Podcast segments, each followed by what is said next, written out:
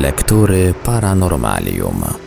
Wszystko co dobre kiedyś musi się skończyć, niestety. Dziś w lekturach Paranormalium po raz ostatni już sięgamy do książki Tomasa Degina Księga Tajemnic 2. Posłuchajmy ostatniego fragmentu.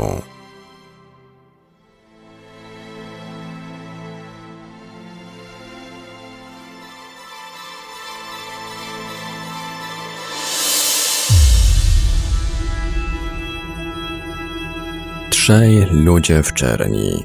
Przepustka do paranoi.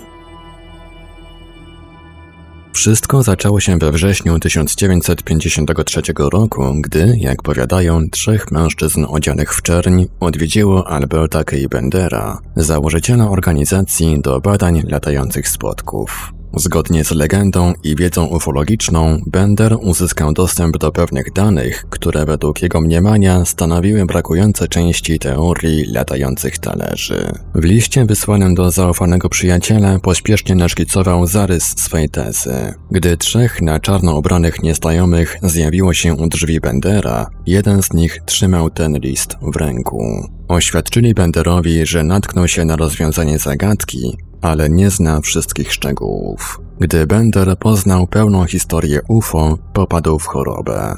Uświadomił sobie, że gdyby prawda o latających talerzach dotarła do szerokiej publiczności, nastąpiłyby dramatyczne przeobrażenia wszystkich ziemskich spraw. Największego urazu doznałaby nauka. Z dnia na dzień rozpadłyby się struktury polityczne, zapanowałby powszechny chaos. Albert K. Bender otrzymał posłanie Porzucił swoje poszukiwania związane z UFO. W 1956 roku Gray Baker opowiedział historię Bendera w książce Oni wiedzieli za wiele o latających talerzach, z pominięciem szczegółów rewelacji o UFO ujawnionych przez trzech ludzi w czerni MIB, czyli Men in Black. W tej samej książce poinformował, że Edgar R. Gerald, założyciel Australijskiego Komitetu Latających Talerzy, Harold H. Fulton, kierownik cywilnych badań UFO w Nowej Zelandii oraz ufolog John H. Stewart, także nowozelandczyk, zostali również odwiedzeni przez tajemniczych nieznajomych w czerni, czego konsekwencją było rozwiązanie ich organizacji i zaniechanie badań. Baker zakończył książkę złowieszczym przewidywaniem. Cytat. Mam przeczucie, że pewnego dnia rozlegnie się dostojne pukanie do moich drzwi. Do was także zastukają, chyba że wszyscy nabierzemy rozumu i dowiemy się, kim naprawdę są ludzie w czerni. Koniec cytatu.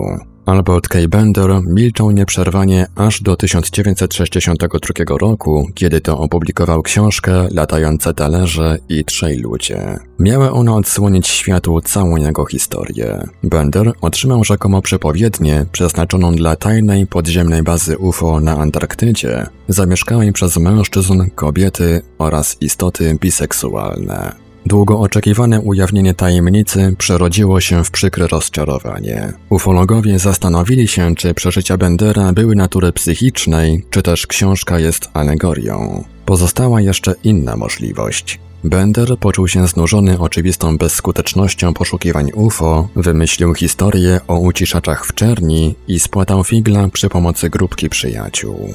Jednakże nawet kilka lat po ukazaniu się książki Bendera, jego przyjaciele twierdzili, że cała ta sprawa wydaje się jednak prawdziwa, że po wizycie MIB Bender stał się innym człowiekiem i wyglądało na to, iż dokonano na nim lobotomii.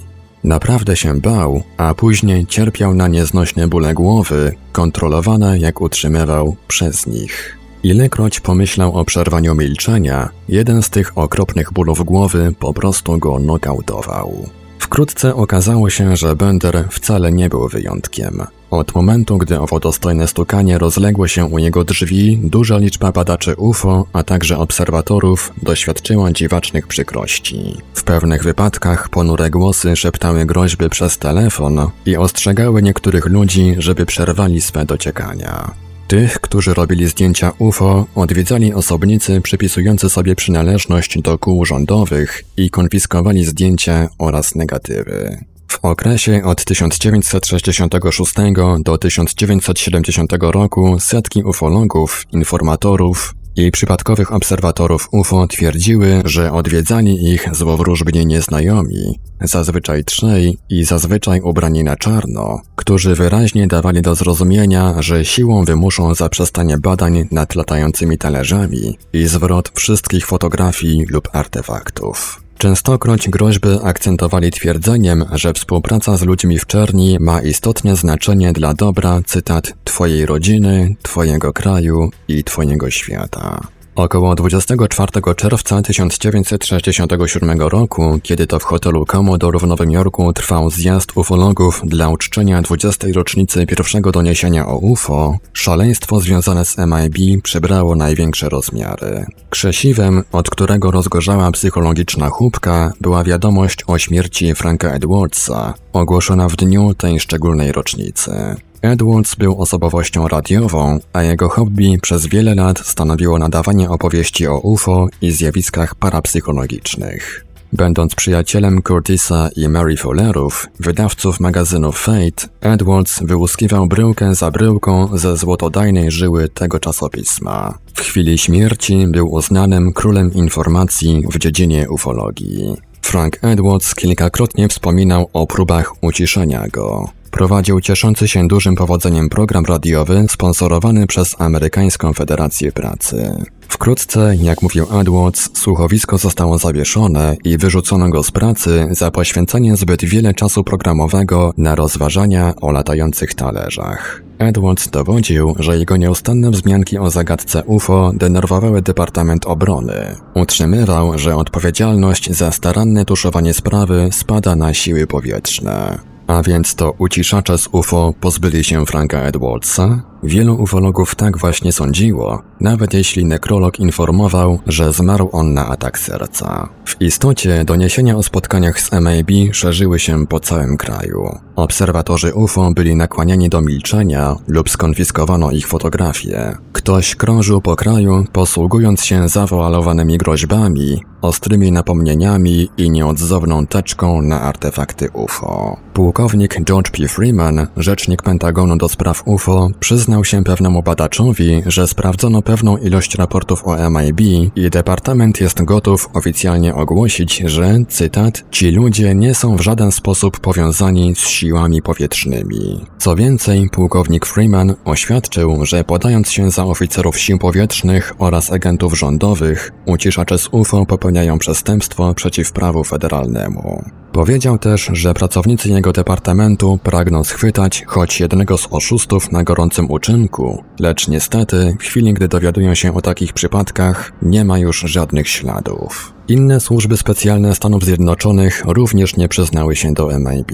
Wiadomo, iż agentowi rządowemu nie wolno żądać od obywatela oddania prywatnej własności, grozić mu czy też wkraczać do jego domu bez nakazu rewizji. Wiosną 1967 roku zdarzyło się jednak, że czterech mężczyzn, podając się za oficerów sił powietrznych, zgromadziło policjantów i obywateli cywilnych, którzy byli świadkami wzmożonej aktywności UFO w Wonego w stanie New Jersey i pouczyło ich, że nic nie wiedzieli. Obywatele i strażnicy prawa zostali surowo napomnieni, żeby z nikim nie dyskutowali o tym, co wiedzieli nad Wanago Reservoir. W czasie wykonywania swoich obowiązków w Kalifornii Rex Heflin z Departamentu Dróg zrobił kilka bardzo interesujących, a zarazem kontrowersyjnych zdjęć UFO. W kilka miesięcy później złożył mu wizytę człowiek legitymujący się wiarygodnymi dokumentami North American Air Defense. Zażądał serii oryginalnych zdjęć Heflina i otrzymał je. Okazało się, że ów inspektor był oszustem,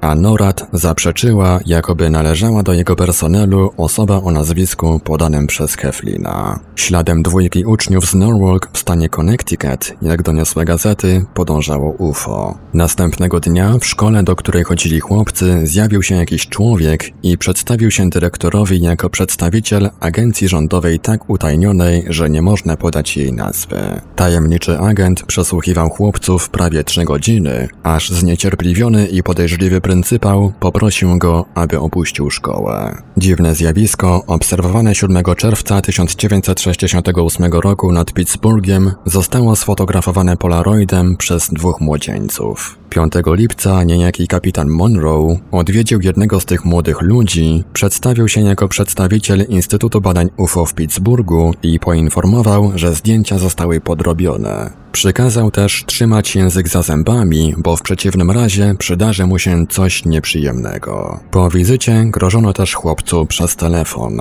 Major Joseph Jenkins, kierujący Instytutem do Badań UFO w Pittsburghu, kategorycznie zaprzeczył, jakoby ktokolwiek od nich odwiedzał chłopców 5 lipca i stwierdził, że nie znają żadnego kapitana Monroe. Przy okazji Jenkins szczegółowo opisał przeżycia jednego z ich kolegów badaczy, kierownika grupy zajmującej się UFO w sąsiednim mieście, niejakiego Franka. Frank był bez reszty pogrążony w badaniu wielkiej fali, okres wzmożonej aktywności UFO, gdy zaczął otrzymywać telefony z ostrzeżeniami, by zapomniał o sprawie UFO. Zignorował je. Nieco później z jego samochodu zniknęło wyposażenie radiowe, a on sam ostrzeżony został telefonicznie, że, cytat, następnym razem nie będzie to materialne dobro. Potem, jak mówi major Jenkins, odwiedziło Franka trzech mężczyzn w czarnych garniturach, przypominających pikowane uniformy używane podczas wojny w Korei. Ludzie ci mówili w dziwny sposób, jakby brakowało im tchu. Ani razu, cytat, pośród pogróżek nie wspomnieli wprost o kwestii UFO. Frank przezornie zanotował numer rejestracyjny ich samochodu, jednakże okazało się, że takowy nie figuruje w kartotekach stanowych. W jednym z raportów major Jenkins doniósł też o człowieku, który w styczniu 1968 roku obserwował UFO i przyjrzał mu się bardzo dokładnie. Spostrzeżeniami podzielił się z kolegami w pracy, lecz stwierdziwszy, że wzbudzają tylko śmiech, poniechał tematu. Wkrótce potem w ślad za nim zaczął jeździć czarny samochód. Pojawiał się zbyt często, żeby uznać to za zwykły zbieg okoliczności. Ten sam czarny samochód, te same osoby w środku.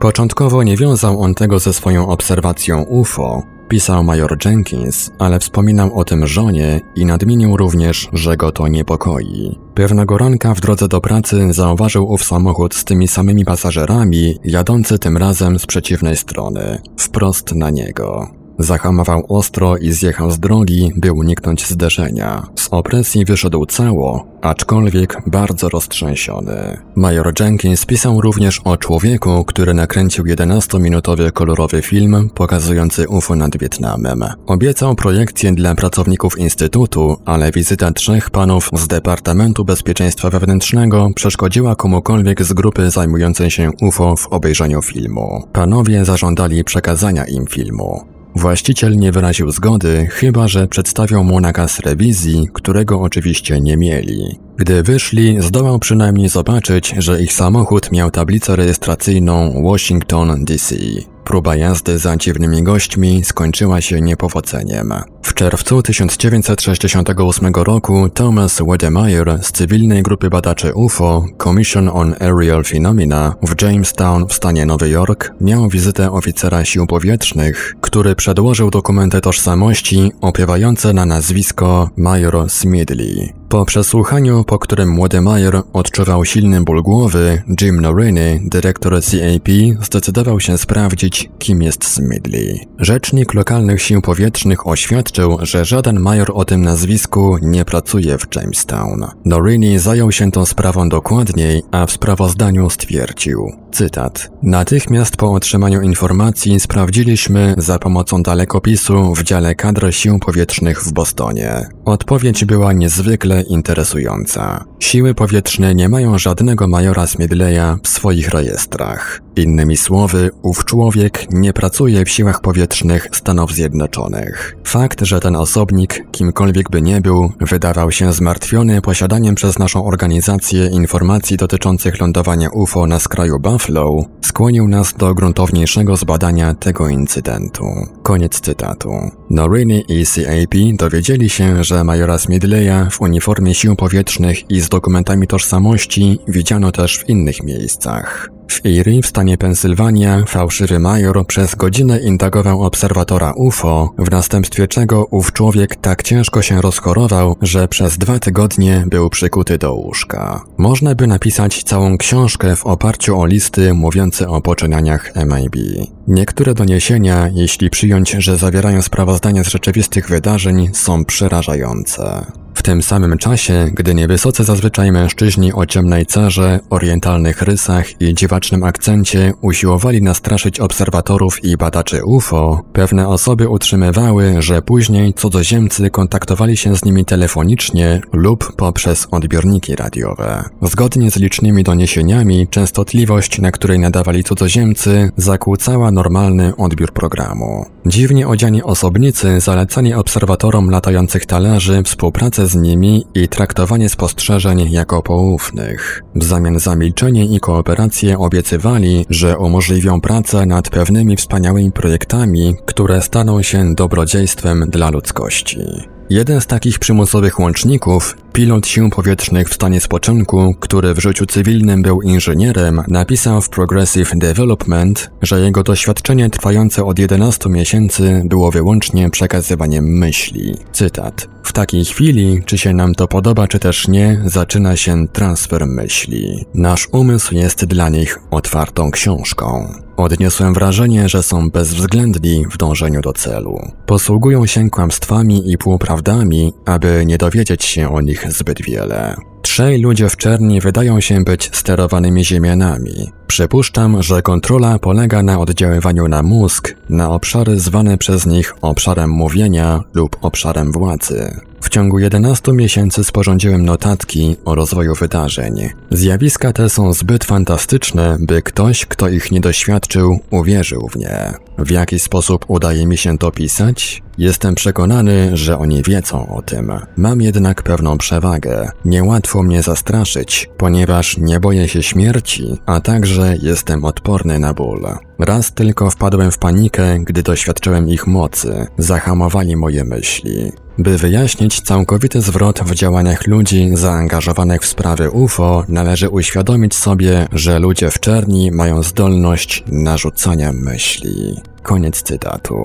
Cokolwiek by nie mówić o ludziach w czerni, są oni nieodłączną częścią zjawiska UFO. Jeśli uzna się jego realność, trzeba też uznać, że i MIB są rzeczywistością.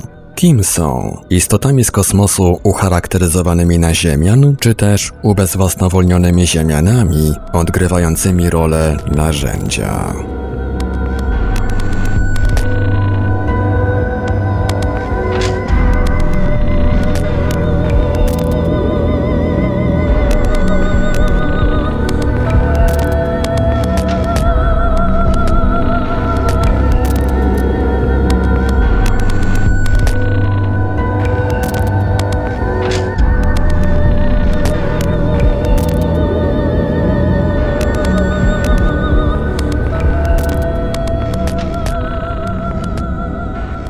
I tak oto w lekturach Paranormalium dotarliśmy do ostatnich stron książki Tomasa Degina Księga Tajemnic 2, wydanej nakładem wydawnictwa Pandora Books w 1992 roku.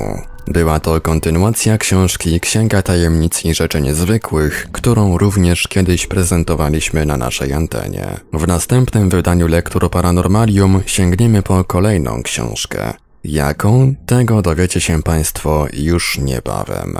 A tymczasem do usłyszenia i przeczytania. Archiwalne odcinki Lektur Paranormalium znajdziesz do pobrania w archiwum naszego radia na stronie www.paranormalium.pl.